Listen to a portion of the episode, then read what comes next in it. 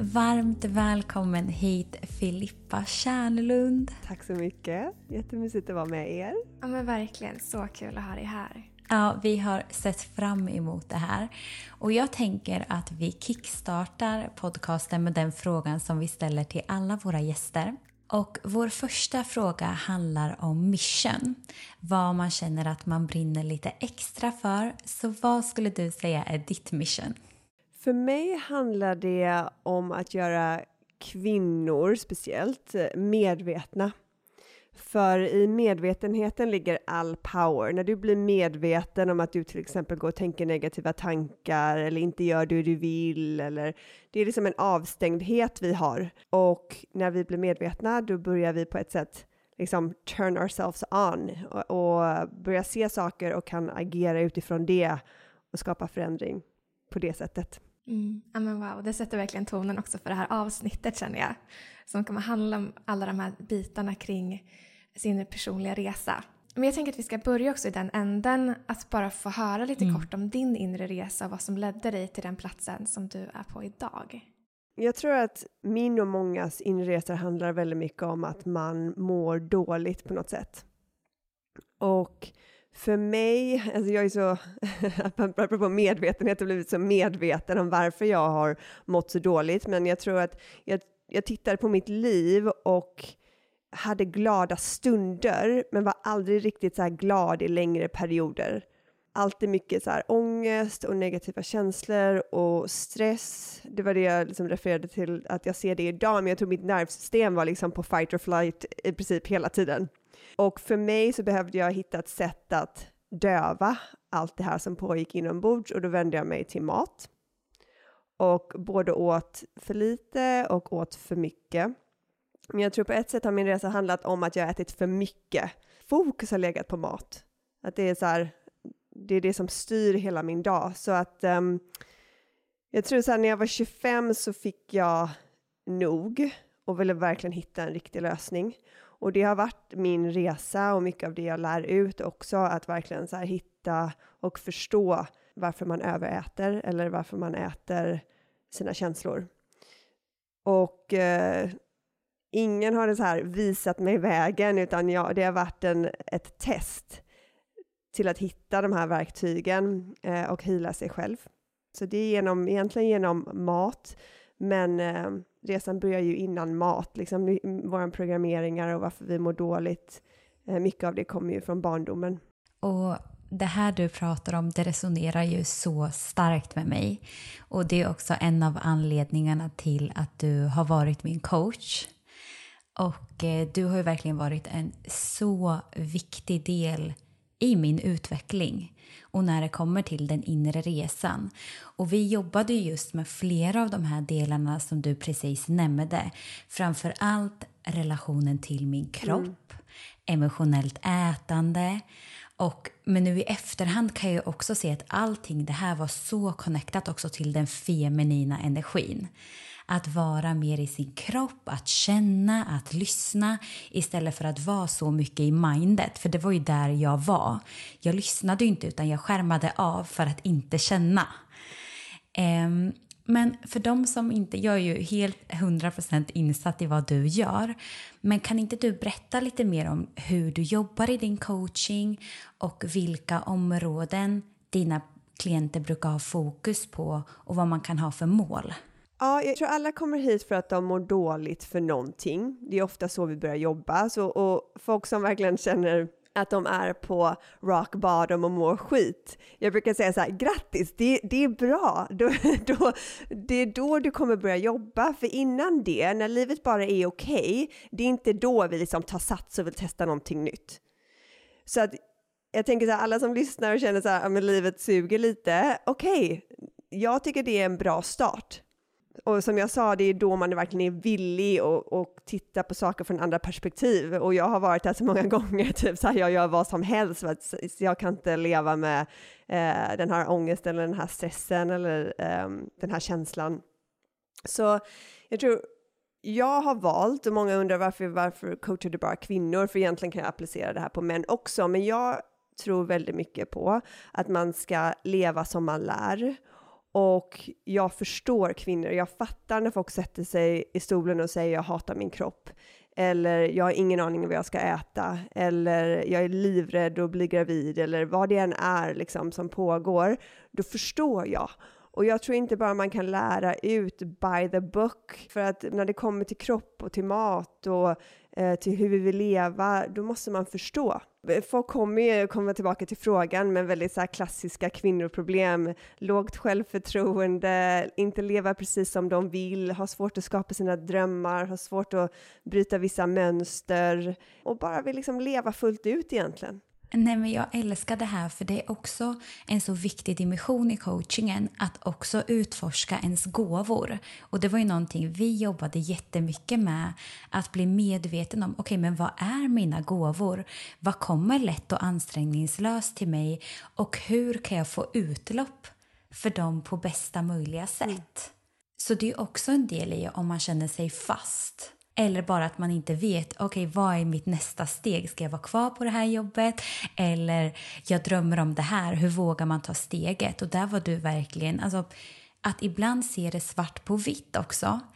Och att våga möta och våga se det man faktiskt vill göra. Det är också så kraftfullt och läskigt på samma sätt. Mm. Ja, det är ju väldigt många som blir rädda för vad andra ska tycka. Om jag är mig själv eller om jag gör det jag vill. Men jag tror att meningen med livet är att du ska vara du. Och du ska vara du i din liksom högsta potential på alla sätt. Och sen är det inte så att så många av oss har blivit visa den här vägen till att vara det. Tvärtom, vi har mer blivit kanske nedtryckta, nedtystade, inte lyssnat på typ vara duktiga tjejer, hålla oss inom för linjen. Så att vi måste ju på ett sätt våga släppa taget av den gamla bilden och öppna upp till en helt ny identitet. För annars kommer vi gå runt och vara begränsade av allt det där gamla. Mm. Och det här är ju verkligen någonting som jag tror de flesta kan känna igen sig i. Alltså någon gång i livet så känner man den där känslan av att men jag är inte på rätt plats. Eller jag lyssnar inte till mitt hjärta, men jag vet inte hur jag ska ta mig vidare i det. Och då blir det att man kanske dövar det och så känner man på. Och så ligger det i ens undermedvetna och få den att må dåligt. Liksom. Mm. Ja, verkligen. Och jag tror det är allas djupaste sorg. Det är att inte leva som man vill. Och att titta tillbaka på livet och tänka liksom, ni kanske kan relatera, du vet, man tittar tillbaka på gamla bilder på sig själv och man var så här, men gud, jag var så söt, eller jag var så snygg, eller jag var inte alls tjock, eller och så liksom, ja, för jag tänker på det nu när jag är 40 liksom, så mycket jag har gått miste om. Och det ger mig egentligen bara mer motivation till så här, ja men det är nu jag verkligen vill leva som jag vill. Men som jag sa, det finns en väldigt sorg i att inte leva som man vill. För det är en separation med sig själv. Mm. Och en fundamental del i din coaching som också resonerade så starkt, som jag tycker saknas ofta när man pratar om just coaching och personlig utveckling, det är just den här spiritualiteten. Och att få in den dimensionen. Och jag vet att många kan känna sig liksom nya till det här begreppet och inte riktigt förstå vad det innebär. Men kan inte du dela vad det faktiskt innebär för dig? För mig innebär det livet. Att vi är en del av ett större system. Och om vi ska ignorera det så kommer vi må dåligt. För det är många gånger vi går emot det systemet. Till exempel att vi måste acceptera den här stunden som den är. Om vi går emot och gör motstånd till det, typ, och jag vill inte att min partner ska vara på det här sättet just nu. Ja, men han är på det sättet just nu. Så om du går emot det så kommer du må dåligt. Jag vill inte att solen ska skina just nu, jag vill att det ska regna. Ja, men solen skiner just nu. Om du gör motstånd till hur systemet är, hur saker och ting är i den här stunden, så kommer du må dåligt. Så det är bara ett exempel. Men jag tror vi blir mer medvetna och lär oss hur det här systemet funkar. Och vad jag inser är att liksom 99,999% av det här systemet är bara energi. Och man kan ta till exempel typ en atom. En atom är ju 99,9999% energi. Och resten är liksom the matter, the solid. Det som är materialet. Och det är så våra kroppar är också. Och om vi ska ignorera att saker och ting är energi, då missar vi en väldigt, väldigt stor del av livet. Och vi missar också hur mycket påverkan vi kan ha på den energin. För vi kan skapa med den energin. Och vi kan, tänker på engelska, tap into a frequency, men vi kan välja frekvenser, positiva frekvenser, och vi kan attrahera saker. Det är det här hela attraktionslagen och allting egentligen är byggt på. Så att för mig är det spirituella en förståelse att det finns ett större system byggt på energi, och hur mycket du kan påverka den energin är helt otroligt. Att du är skaparen och egentligen aldrig offer i det här systemet, utan du kan skapa allt du vill med den här förståelsen. Alltså det är så inspirerande. Det är ju, och du nämnde ju där också det här med attraktionslagarna och attraktionskraft. Kan du inte ge något exempel på hur man kan använda det här systemet till sin fördel? Hur man kan sätta det i, ja, hur man kan få makten över det, som du säger? Om man tänker att det är en massa energi där utanför dig själv som bara väntar på att du ska forma det till någonting. Så, och det kan forma till vad som helst, vad du än vill. Men det enda du måste göra, det är att... tänker jag på engelska, align to it, men du måste kombinera tanken, bilden av det du vill ha, med känslan, och de två måste kombineras. Och här är missen, tror jag, när folk gör, de har en vision men de kanske fortfarande har ångest eller mår dåligt. Då är du inte på den frekvensen, då börjar inte den här energin röra på sig. Så du måste både känna och tänka samtidigt. Så jag brukar säga till mina kunder, du måste fake it till you make it. Så typ om du inte, och det här är verkligen ett arbete, för det är inte alltid så lätt. Men om du går runt och tänker att min kropp är tjock och ful, då är det det du attraherar. Mer av det, mer vikt, mer upplevelser som supportar liksom den frekvensen och tanken du är på. Så att du måste byta till hur du vill ha din kropp. Frisk och lätt och fräsch och vältränad och vad det än är. Och i princip gå runt och känna att den redan är det. Och tänka att den är det. Så jag tror det är det som är tricket, för många läser om attraktionslagen nu och tänker jag måste tänka det, eller jag sätter bara upp en bild på väggen. Men om du inte supportar tanken med känslan, då har du inte din magnet på. Så ja, jag vet inte om det förklarar det. Jag gav ett exempel. Det tycker jag är superbra. Exakt så. Ja, men det är ju det här att man kan, det spelar ingen roll hur mycket man tänker någonting om man fortfarande känner den här negativa känslan kring det. Precis. Ja, så det var typ, jag och Jimmy, min man, var på landet i helgen, så då gick vi runt och liksom bara så här checka på varandra lite så här, nu tänker du negativt och nu ser du vet så här. Så det är intressant, för man fastnar i den där negativiteten och det man inte vill ha, och så sitter man och väntar på att det ska komma, och det gör det inte då. Mm. Mm. Det är så mäktigt att kunna skifta perspektiv. Men jag vet att många utmanas att tappa in till den där känslan. Har du något konkret verktyg för hur man faktiskt kan öva sig i att känna det man vill manifestera in? Mm. Så de här negativa känslorna vi har ju de flesta av oss haft väldigt länge. Vilket betyder att kroppen blir van vid dem.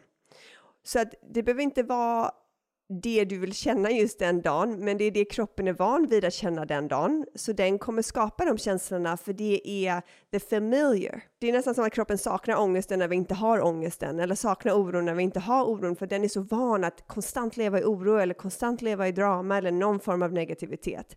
Så vi vill bli väldigt medvetna, för det är inte så ofta man kanske vet var känslan sitter, eller sensationen bakom den. Är det ett tryck? Svider det? Kliar det?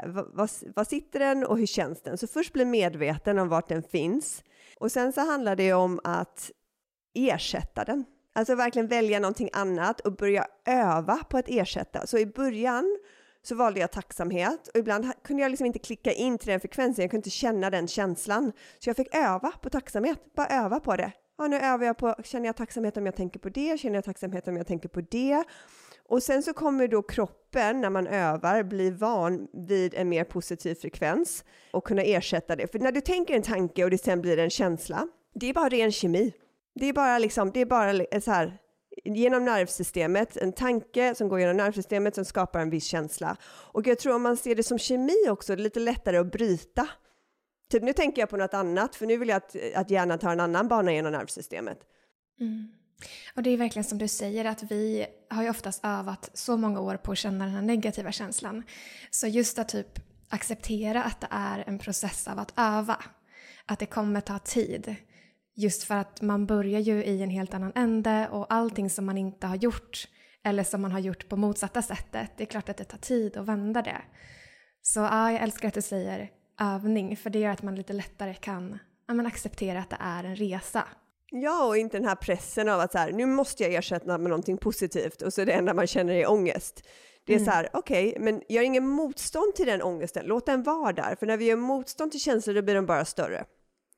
Så att så här, okej, den får vara där, jag ser den, jag hör den, jag fattar den är där, jag vet att jag är lite beroende till den här känslan för jag har känt den sedan jag var ung. Men nu kommer jag sätta mig här och öva på någonting annat. Och även om jag inte känner glädje eller inspiration eller harmoni eller nu vad man än väljer, så vet jag att det kommer om jag övar. Mm. Och det är som du säger, det här med medvetenhet, att bara bli medveten om sitt tillstånd och vad man känner. Redan där har man gjort ett så stort steg, för det är då man har chansen att förändra, när man är medveten. Och det är också där vi har pratat om tidigare, Filippa, att 95% av våra tankar är omedvetna. Men kan vi göra dem några procent mer medvetna, det är utifrån där vi kommer kunna ta action. Så precis så att bara känna acceptans till okej, men det är så här jag mår nu, men jag är fortfarande medveten, och det är ett så stort steg. Ja, verkligen. Mm. Så det är liksom att bli medveten om sin omedvetenhet. Det är ett dagligt jobb. Du vet ju du, Susanna, men jag jobbar ju bara över 6 månader. För, jag tycker det här inre jobbet man gör och den mentala träningen, det är som att gå till gymmet. Du kommer ju inte tro att du kommer vara supervältränad på en vecka på gymmet. Det tar ju några månader, om inte år, att verkligen skapa den kroppen man vill ha med muskler. Och det är samma. Det är samma här, det jobbet man gör, det är ett dagligt jobb. Och också att tillåta processen få ta tid, för att oftast handlar det inte om de här sakerna som vi kanske först söker hjälp för, utan det är någonting mycket djupare som behöver läkas, som behöver skalas bort. Och om man bara skulle djupdyka direkt till det, då skulle man inte ens vara redo att göra jobbet. Så det handlar ju verkligen om att skala bort lager på lager för att komma till den där kärnan och vara redo för det när det väl är dags. Mm, verkligen.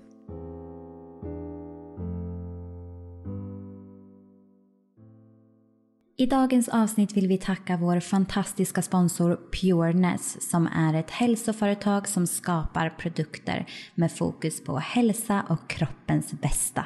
Ja, och någonting som vi har djupdykt i senaste tiden är ju mitokondrier och hur vi kan stötta våra celler på bästa möjliga sätt. Ja, det här är så himla intressant. Och i samband med det så har vi ju bland annat kommit in på just elektrolyter. Precis, och de senaste månaderna har jag själv stöttat kroppen med elektrolyter och använder det flera gånger i veckan. Och det är en form av vätskeersättning som hjälper till att reglera kroppens vätskebalans och pH-nivå. Och det i sin tur kan ha en påverkan på hur pigg man känner sig, att ha en välfungerande mage och slippa kramper eller huvudvärk. Ja, och elektrolyter är ju olika mineraler som finns naturligt i vår kropp. De är bland annat natrium, det vill säga salt, men det kan också vara kalcium, fosfor och kalium. Och när det kommer till just elektrolyter så kan man både förlora dem och ersätta dem. Och vi kan bland annat förlora dem genom att man svettas mycket i samband med att det är varmt ute, eller om man tränar, bastar eller är magsjuk. Ja, och personligen så använder jag elektrolyter flera gånger i veckan, och framförallt när jag känner att jag inte har druckit tillräckligt. Och det här kan ju vara när jag bastar eller badar i varma källor, som man gör mycket här på Island, eller som nu senaste tiden då jag har varit illamående i flera månader och haft svårt att få i mig tillräckligt med vätska. Precis, och de har ju många olika smaker, och min favorit är deras nya smak päron som är så god. Ja, den här är så himla god. Och utöver den så finns det också en naturlig variant som inte innehåller sötningsmedel, om man skulle vilja ha det. Sen har de också flera andra smaker som jag har testat, som exempelvis ananas och mango och apelsin, som är jättegoda. Mm. Och utöver det så innehåller Pureness elektrolytpulver också guarandahavssalt, C-vitamin och organiskt svavel. Ja, och med rabattkoden WOMENSYNC20 med stort W så får du 20% rabatt på hela sortimentet hos pureness.se. Tack så mycket, Pureness.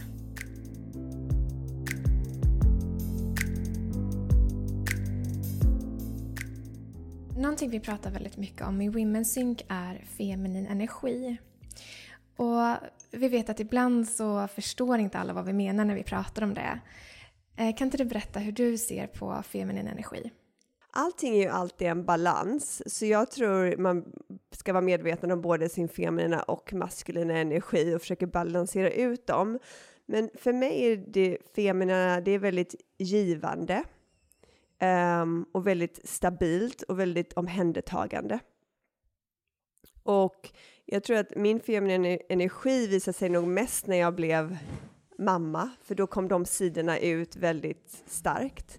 Att vilja ge och vilja ta hand om. Och först var det till min son Oliver. Men sen har resan varit till mig.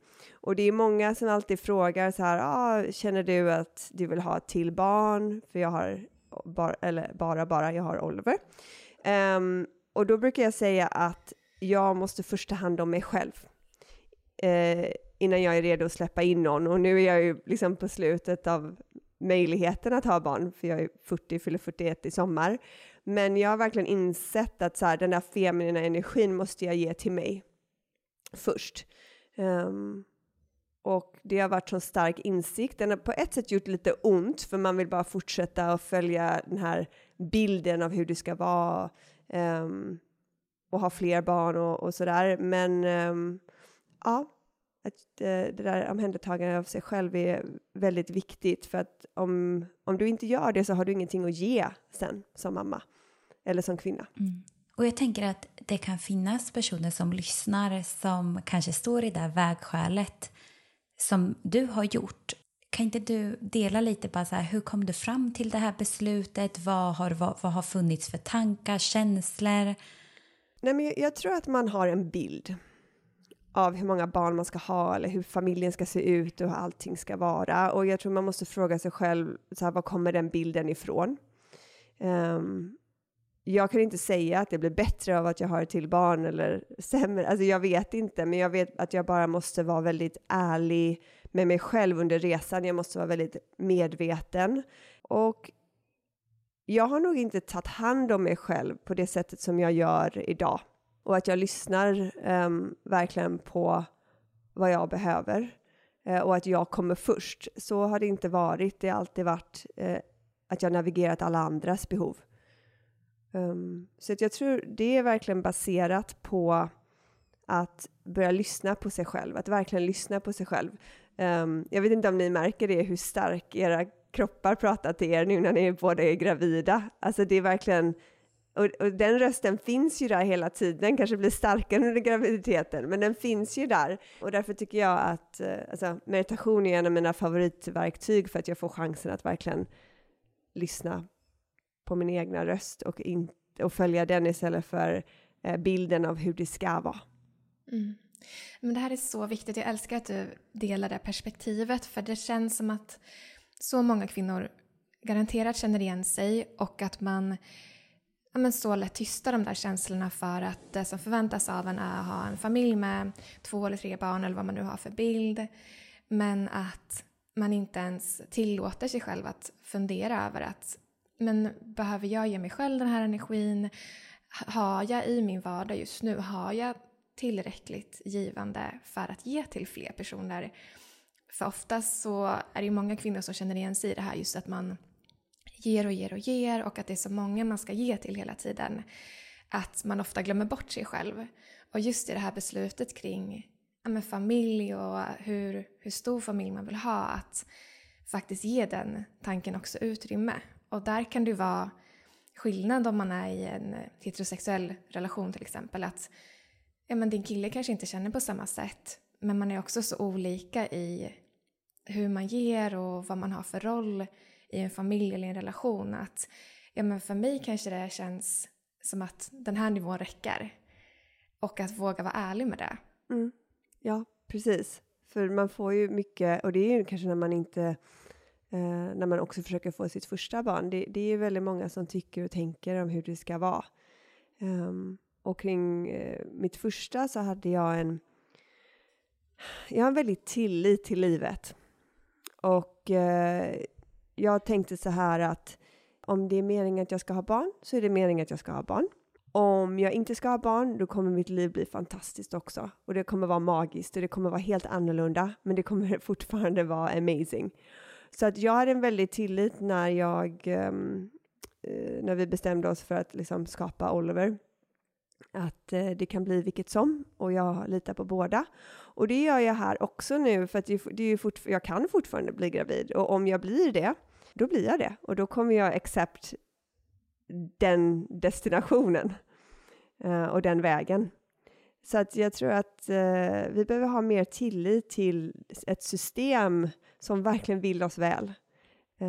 Och det är oss själva som kämpar emot det systemet. Att så här, barnet ska komma vid en viss tid. Eller det ska båda vara 2 tjejer. Eller det ska vara... Alltså, ja, vi kontrollerar det så mycket istället för att lita på att... det vill oss väl och kommer ge oss det som är perfekt för oss just nu. Just det här med det här systemet. Idag känns det ju som att man på ett sätt växer upp i ett system som inte alltid är anpassat utifrån oss. Och som många gånger också kan stänga ner det här feminina energin eller mer att det maskulina, att den energin det är där som värdesätts. Att vara mer i prestation, görande, det logiska. Och när vi är för mycket, att det blir en obalans mellan det maskulina och det feminina, då blir man ju oftast också frånkopplad sin kropp och kanske också sin kärna. Att så här, men vad vill jag, vad är viktigt för mig? Och det blir svårt att connecta inåt. Och jag tror, vi möter ju så många kvinnor, och det gör ju du också Filippa, där man också ser att men man har utmaningar kopplat till menscykeln. Och jag tror just att vara frånkopplad sin feminina energi, det kommer också till uttryck på olika sätt under månadens gång. Men för de som lyssnar och faktiskt känner igen sig i det här, alltså hur hittar man tillbaka till kroppen? För det är ju en resa du verkligen har gjort. Och att... Ja, men komma ifrån det här att bara vara i sitt mind. Du måste leva utifrån hjärtat. Så om vi kan göra det här nu. Om vi bara liksom tar vårat fokus. Och istället för att vara i hjärnan så flyttar vi det ner till hjärtat. Och så liksom bara man kan blunda eller ha öppna ögon. Och så bara man styr utifrån den här punkten. Och det första egentligen man måste bli medveten om. Det är hur stängt det är där nere. För man kanske har blockerat det. Jag vet att jag höll in magen för att skydda hjärtat. För att bara liksom, allt skulle vara så stelt som möjligt. Så att jag inte behövde leva så öppet. För att hjärtat är öppet. Det är kreativt. Det är sant. Det är hur våran själ kommunicerar. Och hjärtat styr oss aldrig fel. Så att under dagen. Bara liksom. Lägg märke till. Hur ofta du åker upp till huvudet och sen bara ta din fokus ner till hjärtat och sen ta alla beslut när du går och handlar, vad köper du då om du styr från hjärtat och inte från hjärnan av vad alla andra vill ha hemma utan vad din kropp behöver. Så ofta du kan lägg fokus, lägg din medvetenhet på hjärtat och försök att navigera livet därifrån. Och då kommer du göra det med mycket mer öppenhet, mycket mer kärlek. Hur tar du en diskussion med din kille till exempel? När du har fokus på hjärtat. Det kommer bli helt annorlunda resultat. Wow. Fint. Ja. Och det här har man ju också märkt att när man går igenom utmanande situationer i livet. Eller man blir sårad. Eller sådana delar kommer in. Då har jag själv märkt hur jag stänger hjärtat. Och att jag verkligen behöver öva mig. Alltså medvetet att bara öppna upp hjärtat. För det enda jag gör när jag stänger mitt eget hjärta. Det är att jag blockerar energin och kärleken i mig själv. Precis. Och din upplevelse av det. Jag har ju åkt iväg ut mycket vid passade meditationer. Och jag kommer ihåg en gång där jag satt. Och det enda jag gjorde i 3 dagar. Det var i typ varje sekund öppna upp mitt hjärta hela tiden. För jag bara stängde det så snabbt. Det var verkligen helt låst av att jag är så van och tror att jag behöver skydda mig själv så mycket. Jag bara kände när du sa det här typ att man drar in magen för att skydda sig själv. Att bara nu när vi stängde ögonen och lyssnade på dig så kände jag det att nej men gud, jag måste så här släppa andetaget. Och ja, men att man gör det så omedvetet. Så bara den där påminnelsen, så bra verktyg. Ja, du kanske märker att du spänner ansiktet, behöver släppa ner axlarna. Alltså, nu kommer inte jag ihåg exakt hur många det var, men det är en väldigt stor del av mänskligheten världen över som dör av hjärtinfarkt. Och jag tror det är väldigt kopplat till att vi lägger så stress på hjärtat, att det inte riktigt får det utrymme det behöver eller den funktionen den faktiskt har för oss. Den är där för att guida oss. Lyssnar du på hjärtat kommer du aldrig gå fel. Så att... Alltså jag blir tårögd. Alltså det är så många gånger jag nu har känt så här, jag blir tårögd. Och jag vet att för mig det är typ så här ett tecken att ja, men när saker är sant. Och det känns bara så sant att våga öppna upp hjärtat även när saker är tufft. Men då tillbaka till där du sa, att våga ha tillit till livet och att vi är supportade. Att saker händer inte emot oss utan mer för oss. Och det är någonting som vi tänkte fråga om, för att när vi går igenom tuffa saker eller utmanande saker, då har du alltid väglett till att det här kan vara en möjlighet till att läka, att gå djupare i dig själv, eller också så här, hur kan det värsta som har hänt oss också bli någonting väldigt fint? Kan inte du berätta mer om det? Om man tror på att livet vill en väl, då finns det ju egentligen inga dåliga situationer. Jag tror ju att meningen med livet, som jag sa innan, det är att du ska vara du. Och vi får de här lite jobbigare situationerna för att vakna upp, tror jag, när vi inte är oss själva eller inser vilken power vi har eller vilken förmåga vi har. Så jag tror att egentligen alla situationer som vi tycker är jobbiga, det är en inbjudan till att vakna upp. Och jag testar det här mycket själv och jag tycker att det funkar, för jag får alltid ut så otroligt mycket från varje jobbig och utmanande situation. Så att ja, du förklarade lite så som jag hade tänkt förklara. Alltså att det alltid är en möjlighet. Och att man kan se ljuset i mörkret. För det är det som är hela meningen. Att vi ska vakna upp. Och ett annat sätt att se på jobbiga situationer, det är att det är kontrast till dig själv. Om allt i livet var vitt, så skulle vi aldrig förstå vad vitt är. Men i och med att det finns andra färger, blått och gult och rött och grönt och svart, så fattar vi vad vitt är. Och det är samma här, du fattar inte vilken kraft du är, vilket ljus du är. Vi säger så här, namaste i yogan, ja, I see the light in you that shines within me. Men det är en sanning bakom det. Du är ett ljus, du är en energi. Men sen så blir du fastnar, eller vi människor fastnar så mycket i det här liksom programmerade. Det vi har tagit in från barndomen och vår förståelse kring livet som inte alltid stämmer. Och sen så lever vi omedvetet i det. Så att jag tror de här situationerna, de svåra situationerna, är här för att väcka oss. Men jag blir så inspirerad bara att höra hur du resonerar kring det. För man hör att du har landat i det så mycket. Att så här, det här är inte någonting... Alltså du är övertygad om att det är så här. Och vilket lugn det skapar. Alltså jag tror att det är så många som inte... Alltså att man blockerar sig själv från att våga tro på det. Ja, och det, precis det du säger. Man går från ett troende av att så här... Åh, jag tror livet vill mig väl. Eller jag tror jag är en skapare. Till att jag vet att livet vill mig väl. Och jag vet att jag är en skapare. Och det här får man ju leka runt med livet själv och testa. Och för mig är det så här, det finns ingen situation i mitt liv som inte har landat på ett bra sätt. Även när jag var mitt i stormen var det ju superjobbigt. Men sen har jag alltid landat och lärt mig någonting och blivit bättre.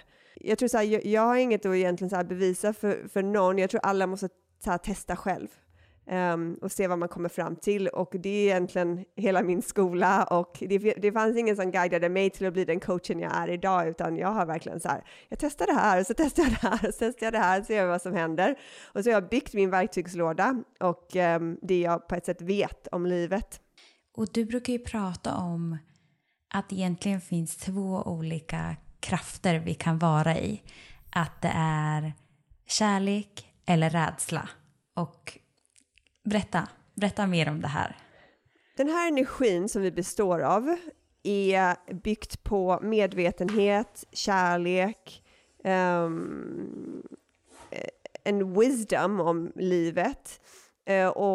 Och allt det här liksom har du förmågan att connecta till. Men vi blockerar oss själva igen med en programmering som är baserad på rädsla. Och vad tycker folk? Eller allt är så här det värsta som kan hända. Och grejen är så här, du kan vara rädd för allt.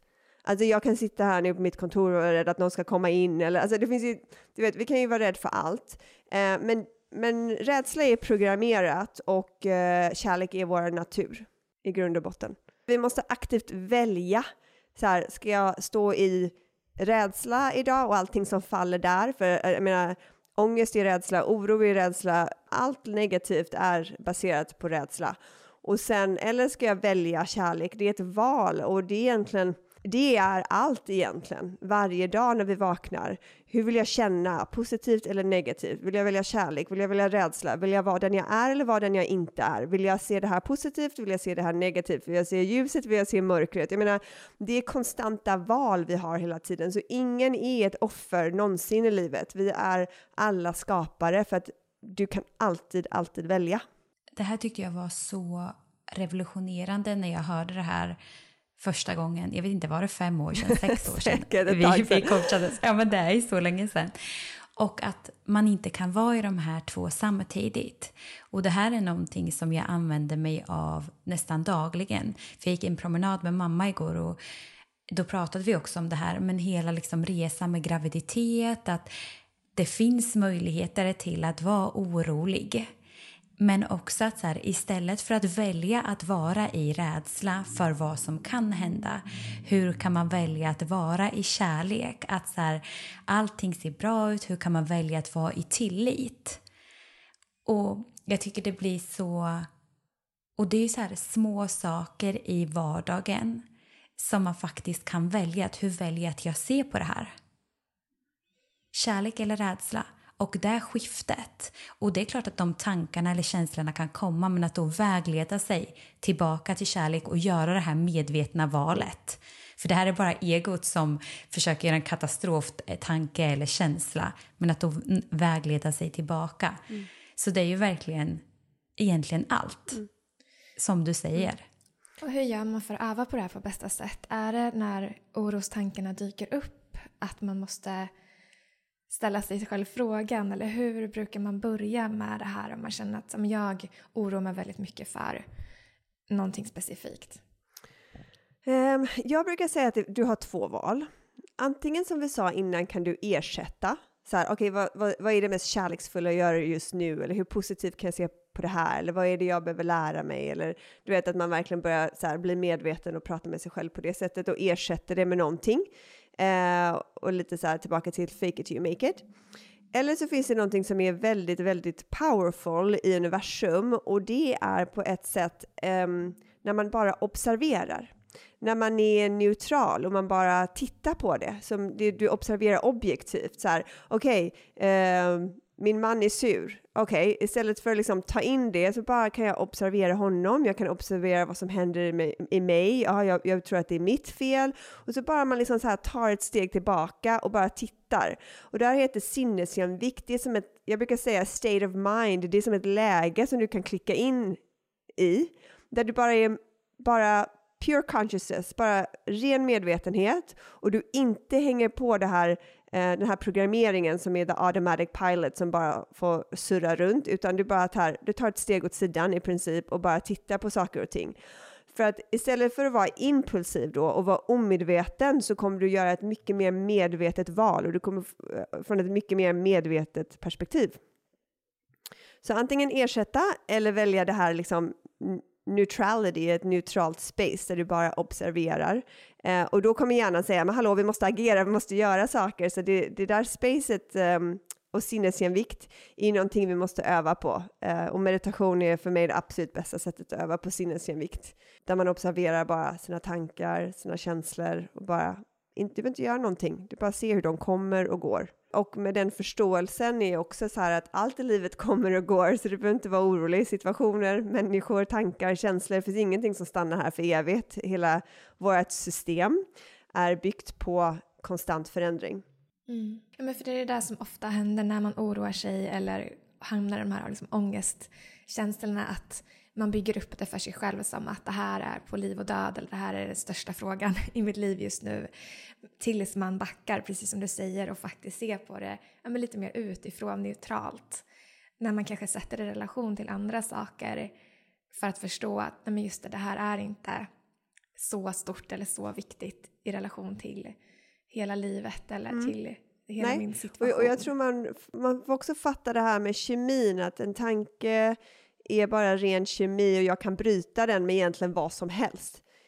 Alltså, ibland så ger jag kunder ett ord, du säger bara så här, ångesten kommer, då vet du så här, okej, nu är det hjärnan och känslan som har någon slags pingismatch här, och jag ska ställa mig mitt i den här pingismatchen och bara skrika stopp eller paus eller nytt eller något annat eller förändring, eller du kan säga vad som helst, men du bara bryter den här banan, för då börjar en annan bana. Då är det så här, kroppen bara, vad händer nu då? Nu skriker vi liksom förändring helt plötsligt. Okej. Då skapar det en annan känsla. Så man kan också bara välja ett ord, egentligen vilket som helst, och bara repetera det tills man har brytit den här pingismatchen och den känns lite över.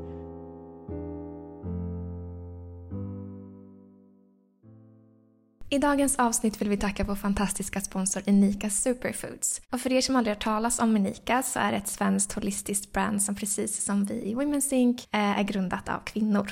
Och anledningen till att vi älskar Inika är ju för att deras produkter är gjorda på naturliga ingredienser och helt fria från tillsatser. Ja men precis, och det är ju någonting vi har pratat så mycket om och längtat efter i så många år. Det är ju en bar som innehåller bra saker. Ja, för ibland är det ju så att vi älskar ju att baka och så, men ibland vill man ju bara ha någonting lätt och snabbt som man kan ha med sig i väskan eller när suget dyker upp. Och då är ju bars ett otroligt komplement och alternativ. Och vi har ju testat deras nya smaker som är helt fantastiska. Ja men snälla, alltså jag är en sucker för jordnöt och jag älskar deras peanut chocolate bar som bland annat innehåller kakao, cikoria och jordnöt. Och den påminner om Snickers och är helt perfekt i fas 3 när man kan få det där suget efter chokladiga smaker. Ja, den är hur god som helst, men min favorit är faktiskt hazelnut chocolate som påminner om Nutella i smaken. Och den här innehåller hasselnötter, kakao, kakaonibb som gör att det blir lite så här extra krisp, och sen cikoria, det vill säga det som Chicoroast innehåller som bidrar med fibrer, vilket vi älskar. Exakt. Och utöver bars så har de ju även andra produkter som är helt fantastiska. Så kolla in sortimentet på deras Instagram eller på inikasuperfoods.com, och med koden WOMENSYNC20 med stora bokstäver så får du 20% på ett helt köp. Tack Inika Superfoods för ett underbart samarbete.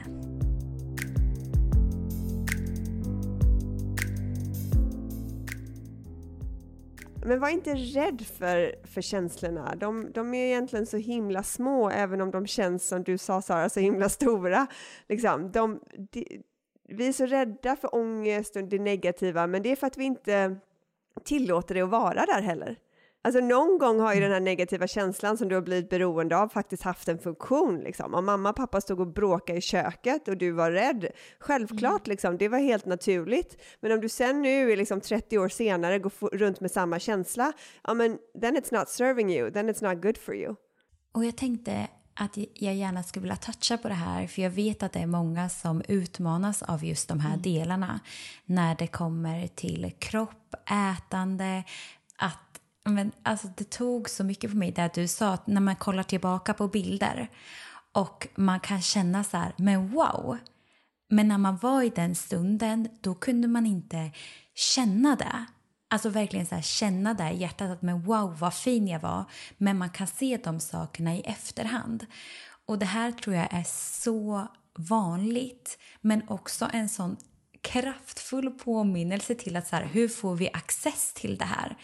Hur kan vi börja känna mer kärlek till oss själva och vår kropp? Kan inte du berätta hur du har gjort? Jo, och jag tror problemet i det är att vi hela tiden fokuserar på det vi inte vill ha. Istället för att skapa en väldigt klar vision av en version som är din högsta potential. Och bestämma sig för att man ska supporta henne tills hon verkligen har fått ta hela platsen på scenen. Och också liksom vad man vill göra. Så jag tror vi behöver en klar vision av vad vi är på väg. Och det är ganska kul, för att skapa den, du får ju skapa den exakt hur du vill. Alltså du kan ju bestämma exakt hur du vill göra, noll begränsningar. Och börja fokusera på det, så ens dagliga val supportar den versionen istället för den här gamla versionen man faktiskt inte vill vara. Och då bjuder man ju in den versionen man faktiskt är. Ja, men jag träffas också av det här just nu, för jag har inte haft de känslorna så mycket innan med emotionellt ätande eller den relationen till kroppen. Men just under graviditeten så har jag blivit nästan chockad över att jag har utmanat så mycket av det här att kroppen förändras, och just att det också färgar ens tankar kring att så här vill jag inte vara, jag vill inte gå upp mer i vikt, jag vill inte, alltså att det blir där man fastnar istället för där du säger att nej, men vad gör jag för val idag som supportar hur jag vill känna, hur jag vill att kroppen ska vara. Att ja, det träffade mig just i den situationen jag är i nu. Mm. Jag förstår, och jag tänker så här att de där andra negativa tankarna som du har, så här, vems är de? Alltså var kommer de ifrån? För att man har det här lilla motståndet så här, ja men jag ska vara den tjejen som inte går upp så himla mycket när jag är gravid, och jag ska, du vet, man det är så här, den pressen finns kvar istället för att bara njuta av sin graviditet och ha tillit till kroppen, och det som händer, det sker. Men använd liksom så här, min graviditet, den ska se ut så här, den ska kännas så här, och liksom fokusera på det du vill. Ja, och Sara, där tänker jag, för att utifrån den plats du kommer ifrån, att när vi var unga, då var liksom Sara så här, hon var idealet för hur en kvinnokropp skulle se ut. Det här var liksom vi andra upplevde. Och på ett sätt utmanas man ju inte. Alltså saker är ju enklare när man är i mallen än om man är utanför mallen. Även om du kanske inte upplevde det, men på ett sätt så verkligen. Kanske du gjorde det ändå. Men när man är utanför så blir det ju att man, okej, passar inte jag in i mallen, då vill man på något sätt försöka trycka sig in i den mallen, för att det är så man ger kärlek till sig själv och från andra. Men det är också en möjlighet att, för jag har kanske känt snarare tvärtom lite så här i graviditeten. Men det är förmodligen också för att jag har jobbat så många år med de här delarna när det kommer till kropp, värde, emotionellt ätande. Att alltså inte definiera mig med det. Så det är ju också så här, det blir så tydligt, men också då hur många av oss som faktiskt är påverkade av de här sakerna när det kommer till hur en kvinnokropp ska se ut, hur man ska äta, hur man ska vara. Det kan ju ligga liksom i periferin, och det är ju helt sjukt. Ja, men precis, det är som du säger, att det är när någonting förändras från om man har varit i mallen, när det förändras, att då blir det så tydligt vilka mallar man faktiskt förhåller sig till, eller idéer man har. Ja, men precis som att absolut så vill jag att förankra de här tankarna om hur jag vill att min kropp ska kännas under graviditeten. Men det handlar ju också om att acceptera resan, och att det ena inte är mer rätt än någonting annat. Att det är liksom tvådimensionellt i det. Att också embracea att det är en förändrande period. Och det kan jag tänka mig med dig, Filippa, alltså, jag vet att du har nämnt det här, men att vi kommer ju förändras för resten av livet. Och alltså en graviditet är bara en del i förändringen. Hur kommer vi förändras efter förlossning, tiden efteråt, men också att vi blir äldre, vi åldras. Kan inte du dela lite av de tankarna, för jag tycker det är ett så himla klokt synsätt som vi verkligen behöver integrera mer av. Ja, det är intressant det där, för jag har ju varit så himla fokuserad på att hitta fel med mitt utseende, eller förbättra mitt utseende hela tiden, så mycket av kroppen, jag vill ha smala ben, platt mage och allt sådär. Och jag har väl aldrig fastnat så himla mycket på ansiktet, men efter jag födde Oliver, nu födde jag honom när jag var 37, så jag tror inte det handlar om att jag födde honom, jag tror det handlar bara om åldern jag har kommit i, så jag är ju 40 nu, och då istället för att fokusera på vikten så har mina tankar gått till rynkor och gråa hår. Så det är ju verkligen så här, alltså du kan alltid hitta någonting.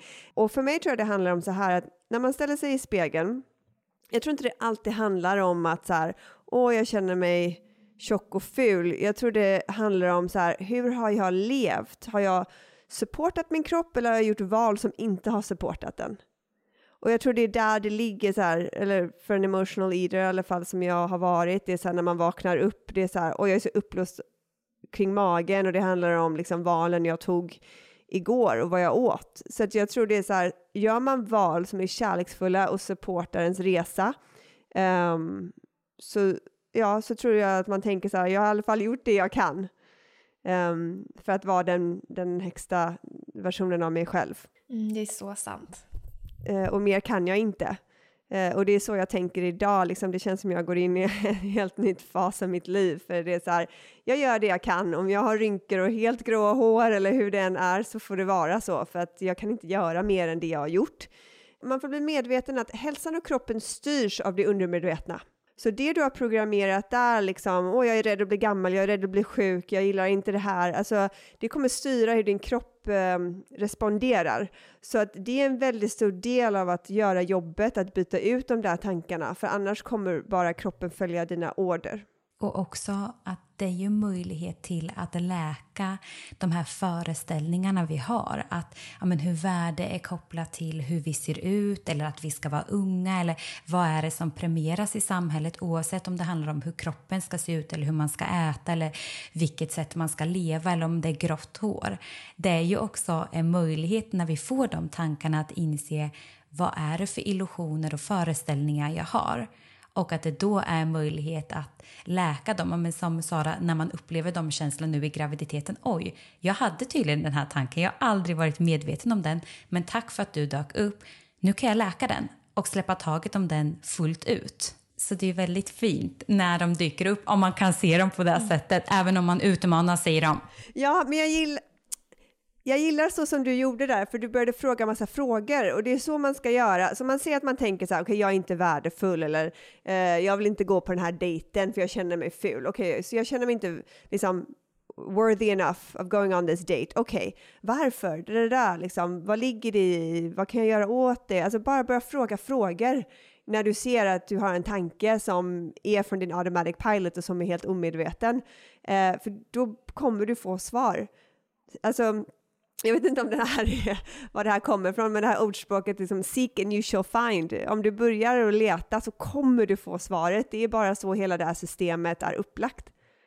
Det är inte upplagt så här, seek and you get no answers. Det är liksom inte så det funkar.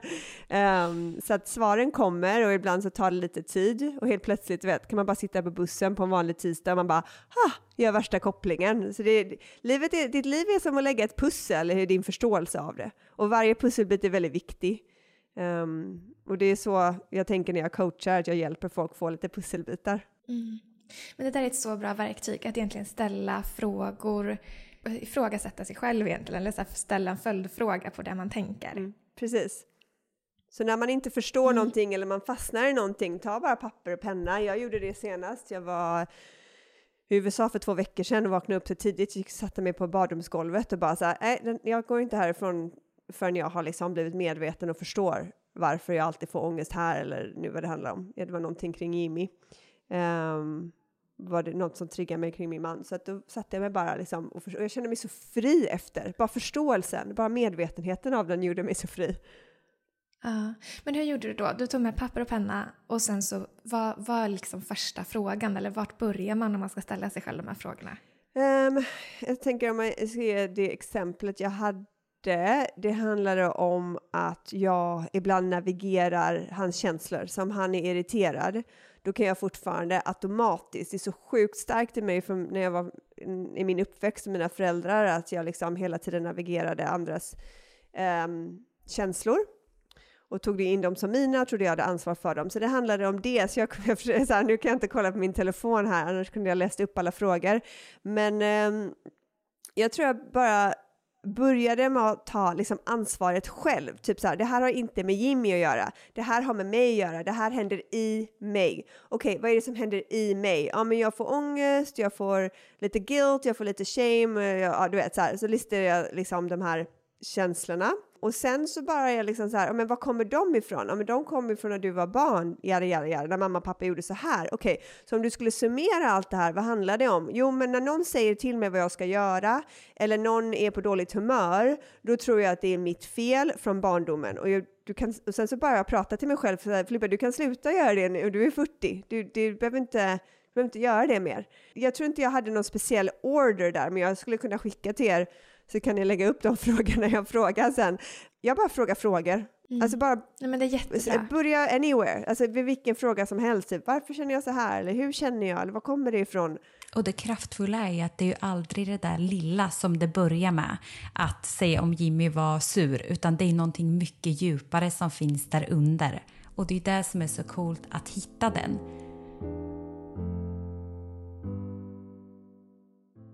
Vi har varit inne lite på det här med graviditet och vi vet att många i vår community är i tankarna om barn. Skulle du kunna dela några verktyg för hur man hittar det här med tillit när man inte får plusset på stickan men man längtar efter det? Alltså tillit handlar ju om att släppa taget och veta att allting blir precis som det ska och allting blir bäst för mig. Så jag tror det är en så här letting go. Och inte försöka kontrollera det. För kontrollerande är baserat på rädsla. Och när vi är i energin och frekvensen av rädsla. Då stänger vi egentligen av hjälp från universum. För då är vi på en väldigt så här negativ frekvens. Och då attraherar vi också mer av den negativa energin. Så att det handlar om att liksom, ja, komma upp till en positiv energi. Och det behöver inte att man liksom ska forcera det så här, nu ska jag vara positiv och glad, det är inte det, det är liksom så här, du kan egentligen välja så här, kanske harmoni eller bara ett lugn eller ett tacksamhet, alltså du kan komma in på den vägen in på en positiv frekvens, det behöver inte vara superglad. Men det är ett bra exempel, för jag tror att det kan ju också vara provocerande att höra det rådet att så här, men ha bara tillit. Du ska bara lita på processen. Att man har man kämpat i många år kanske det känns så provocerande. Men just de exemplen att man typ välja en känsla. Ja, och sen så tror jag man får tänka så här. Processen är så liten. Du lägger allt fokus på det som om det skulle vara the center of the universe. Men var större än processen. Var någonting större än processen. Och känn att du kan påverka den om du vill också. Du är inte bara ett offer, du är en co-creator. Alltså du kan skapa saker i ditt liv. Men oftast när vi inte skapar saker, det är för att vi står i vägen för oss själva. Eller vi har någon slags så här, att vi går fram och tillbaka. Jag kan inte. Eller det här med jag fokuserar på det jag inte vill ha, sen fokuserar jag på det jag vill ha. Och så är jag rädd och så ligger jag vaken en hel natt med ångest och oro att jag inte ska bli gravid. Och sen nästa dag så liksom, nu jäklar, nu ska jag tänka liksom på det jag vill ha. Och sen så går man fram och tillbaka där. Man måste på ett sätt man vill ju verkligen på riktigt släppa taget. Och det är som en muskel. Du måste öva tillit. Du måste bygga tillit. Ta någonting mindre. Kanske inte börja i ändan i graviditeten. Utan börja i någonting mindre. Jag litar på att det här ska hända idag. Eller jag litar på, och bara bygga upp en tillit. Kring saker och ting. Ja, jag tror det handlar väldigt mycket om, när det kommer till graviditet, liksom vilket perspektiv man väljer att ha på saker och ting. Jag hade en kund förra veckan, när hon gick, det sista hon sa var så här, men det tar ju jättelång tid att bli gravid, så vi får väl se. Och jag var så här, nej. Såna tankar får du inte ens tänka. Och det kan vara lite provocerande, liksom, för man tänker, men kolla runt, det tar ju tid för folk. Men det är att fokusera på det man inte vill ha. Det kan ta lång tid för folk. Vi har ingen aning varför. Vi vet inte vad som pågår i dem. Men det här är ditt liv. Och liksom, take the hands on the wheel och kör dit du vill istället. Och om det inte är exakt där du trodde att du skulle köra, ha tillit att du kommer komma till en riktigt bra destination ändå. Men för mig, liksom, det har inte riktigt varit mitt problem, för att min mamma var så fertil. Hon hade 4 barn. Så att jag har tänkt att jag är väl som henne. Jag är superfertil. Så sen jag var tonåring har jag gått runt och sagt jag är superfertil. Alltså jag är precis som min mamma. Alltså det kan inte vara på något annat sätt. Så att när jag och Jimmy bestämde oss för att ha Oliver, jag vet exakt vilken dag, jag vet exakt vilken stund vi skapade honom, och det var första gången.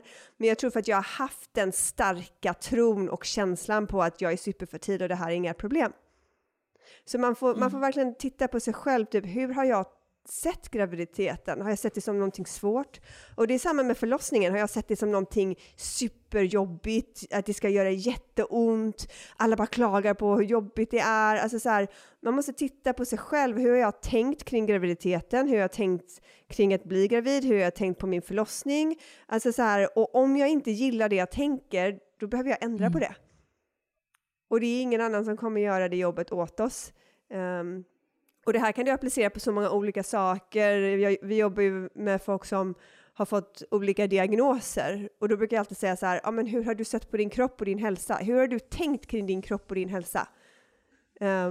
Så det är väldigt viktigt att bli medveten om vad som händer där uppe. Och det tror jag är så viktigt också i den här processen. För att det är så lätt. Jag vet ju liksom alla vi möter att vissa kan köra föreställningen att man blir gravid direkt, medan andra har en föreställning att man inte blir det. Och sen om det är så att man inte blir det första gången, då är det som att det skapar olika tankemönster och känslor. Som till exempel, men det gick inte, att då börjar man ifrågasätta istället för att ha tillit. Och det kan jag ändå känna, eftersom att men vi blev ju gravida och då gjorde vi en abort. Och det var liksom en sjuk process att bara gå igenom hela den delen. Och sen blev vi gravida igen direkt. Och det slutade i ett missfall.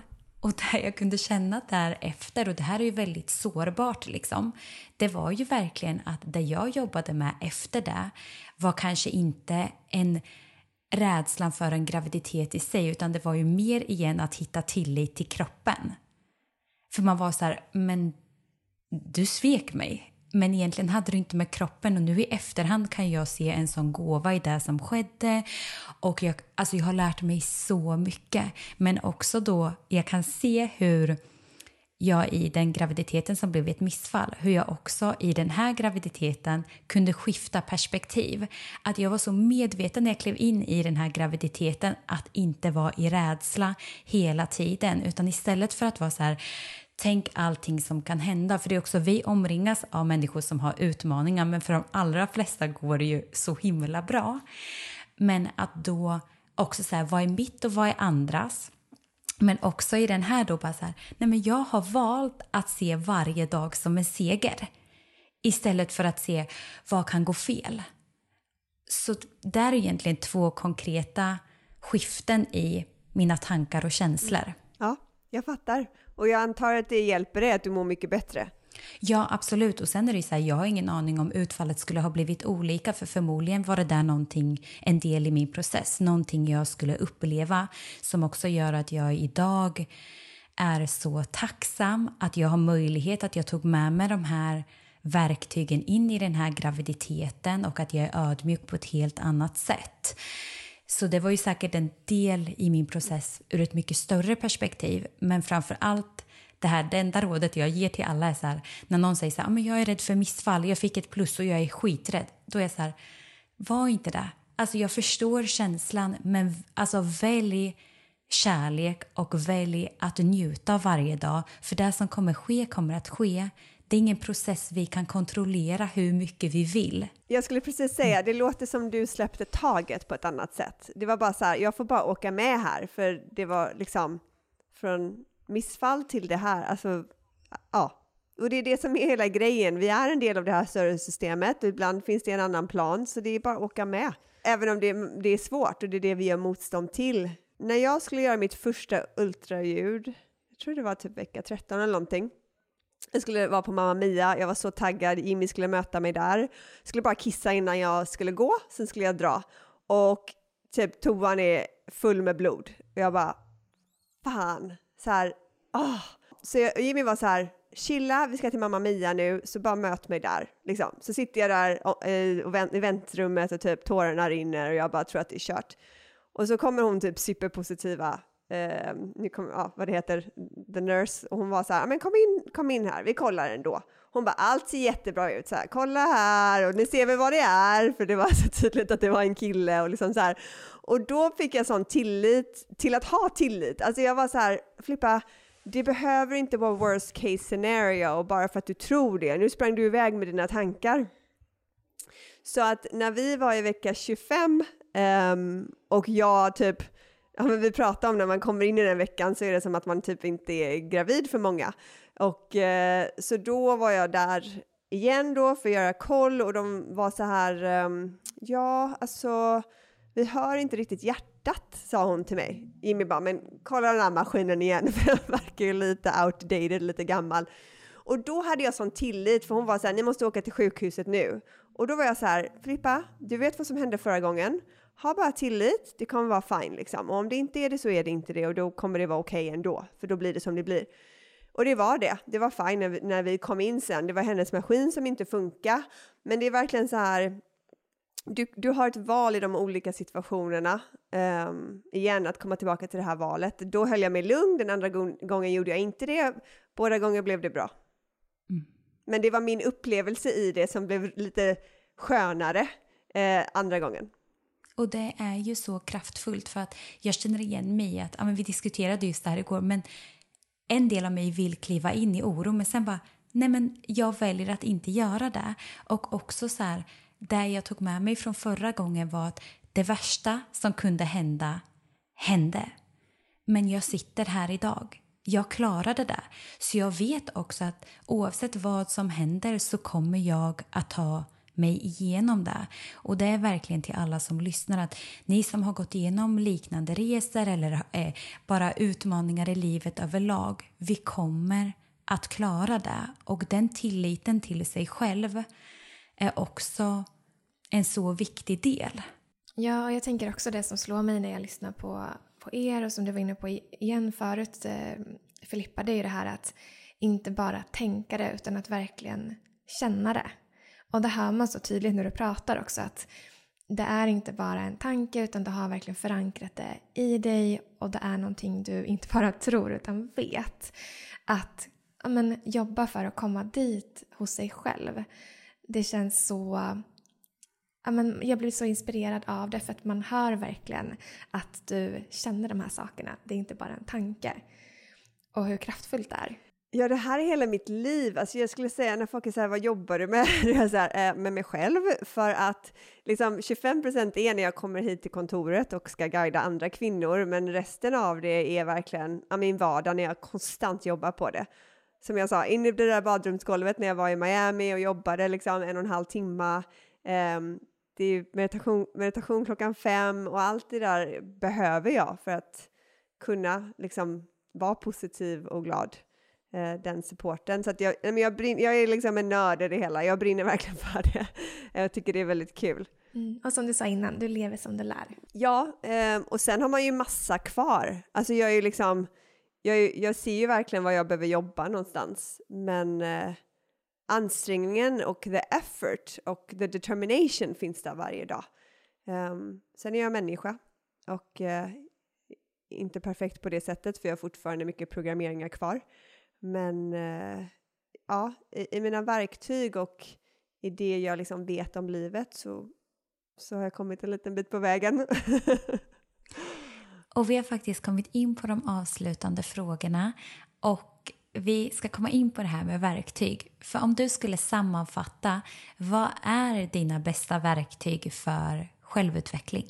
Meditation är nummer 1. Du behöver ingen coach, ingen hjälp, ingen bok, ingen vägledning från någon annan om du ger dig tid att sitta i meditation. För då kommer alla svaren till dig. Kanske inte direkt, men eventuellt. Så meditation är liksom mitt absolut bästa verktyg. Och sen... det här med att bli, det kan ju låta lite generellt, men att bli medveten över när man inte är, eller när man är omedveten. Att våga se de delarna av en som inte stämmer och som får rulla på i någon slags automatic pilot och faktiskt ta ansvar för dem. Och inte bara, men jag är så här. Nej, du är inte så. Du tänker så. Och äga det. Ansvar är ju alltid ett jättestort verktyg för mig. Att ta ansvar för sig själv. Var det bara ett verktyg? Ja, dina bästa verktyg. Har du något mer så dela det. Men eget ansvar tycker jag hjälper de som kommer hit väldigt mycket. För det tar dig från offer till skapare. Mm. Ja, men för det där är ju verkligen, det är ju så lätt att skylla ifrån sig. Att bli massaker på omständigheter eller någon annan, eller som sagt, jag är på det här sättet, eller vad det nu kan vara. Och att våga ta ansvar, det är ju ganska jobbigt att ta ansvar. Så det kräver ju också övning. Mm, för att du tror att du går emot dig själv då. Du går emot en programmering, så då blir det jobbigt. För att hjärnans största uppgift är ju att hålla dig vid liv. Om den har fått en viss programmering som en dator, då kommer den vilja göra det som den har fått. Mm. Mm. Ja, men superbra. Och en av våra andra sista frågor handlar om något livsmedel eller ingrediens eller mat som du inte skulle vilja vara utan. Gröna smoothies. När jag började min healande resa kring mat, alltså verkligen började jobba runt 23, 24, 25, då drack jag gröna smoothies på morgonen, och det satte verkligen tonen på ett visst, de känns väldigt kärleksfulla och väldigt healande tycker jag. Så att alltid när jag på ett sätt kanske har kommit av mig eller någonting, så är det alltid tillbaka till smoothies. Och just nu testar jag faktiskt Medical Mediums Heavy Metal Detox Smoothie, tror jag den heter. Den är också riktigt fantastisk. Man kan googla på den. Den finns på hans hemsida. Det är liksom blåbär, banan och spirulina och korngräs och smoothies. Och jag vet att du har så många på den här listan. Men om du fick tipsa om en bok, vilken skulle det vara? A Conversation with God. Det finns jättemycket bra böcker där ute, men alla Neil Donald Walsh böcker förklarar livet så logiskt, och jag tycker att det här systemet, det här livet är logiskt. Det är inte så komplicerat, det är vi som gör det komplicerade. Så att alla Conversation with God böckerna förklarar saker på sånt enkelt sätt. Bra tips. Och om du fick ge dig själv ett råd till ditt 16-åriga jag, vad skulle det rådet vara? Jag kan ibland tänka så här, jag brukar säga till min 20-åriga jag, om det var en grej, liksom en sak som jag visste då, som jag vet nu, så hade det hjälpt. Men jag tror bara kunskapen om att det inte är något fel på mig, och acceptansen till att jag är good enough nu. Wow. Mm. Alltså jag blir tårögd. Det finns så mycket alltså visdom i det. Och kärlek. Och att man skulle inte behöva ha så mycket lidande. Eller göra alla de här sakerna. Om man bara visste att så här, jag är tillräcklig som jag är. Och jag behöver inte göra någonting för att vara det. Mm. Ett jättefint medskick till alla som lyssnar. För det tycker jag alla behöver höra och påminna sig själva om. Mm. Tack. Älskade Filippa för det här samtalet. Alltså det kommer beröra så många, och det kommer skicka med så mycket konkreta verktyg. Vi är så otroligt tacksamma att vi har fått ha med dig. Tack för att jag fick vara med. Det är jättemysigt. Ja, tusen tack. Jag är så inspirerad. Jag vill bara sätta mig och skriva ner, anteckna. In på tå nu, Sara. Ja, jag ska göra det. Ja, precis. Helst på golvet. Ja, tusen tack. Tack massa så mycket. Kärlek. Vi vill bara passa på att lyfta Chicoroast, som är en så uppskattad produkt både för egen del och av er kvinnor i communityn. Chicoroast är gjord på roten cicoria som rostas till ett pulver som du enkelt blandar med hett vatten till en fyllig värmande dryck. Och det bästa av allt är att den är koffeinfri och fri från tillsatser och är ekologiskt producerad i Europa. Ja, och vi älskar ju Chicoroast. Den är så god. Den påminner om kaffe i smaken, men inslag av choklad och lite sötma. Och för oss har Chicoroast verkligen varit en game changer för att kunna minska på vårt koffeinintag. Och det här är verkligen det bästa substitutet till kaffe som vi någonsin har testat. Verkligen. Och personligen, sedan jag har minskat på koffein och började dricka Chicoroast, så har min IBS blivit bättre, då den till stor del var väldigt stressrelaterad. Och jag sover också bättre och har minskat min oro och ångest. Så ja, en game changer helt enkelt. Om du vill testa Chicoroast så hittar du den på vår hemsida www.womensync.se.